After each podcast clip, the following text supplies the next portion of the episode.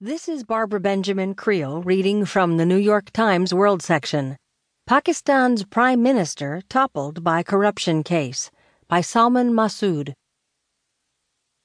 Nawaz Sharif stepped down as Pakistan's Prime Minister Friday after the country's Supreme Court ordered his removal over accusations of corruption in a ruling that is likely to shift the country's tumultuous political balance and deal a serious blow to the legacy of a man who helped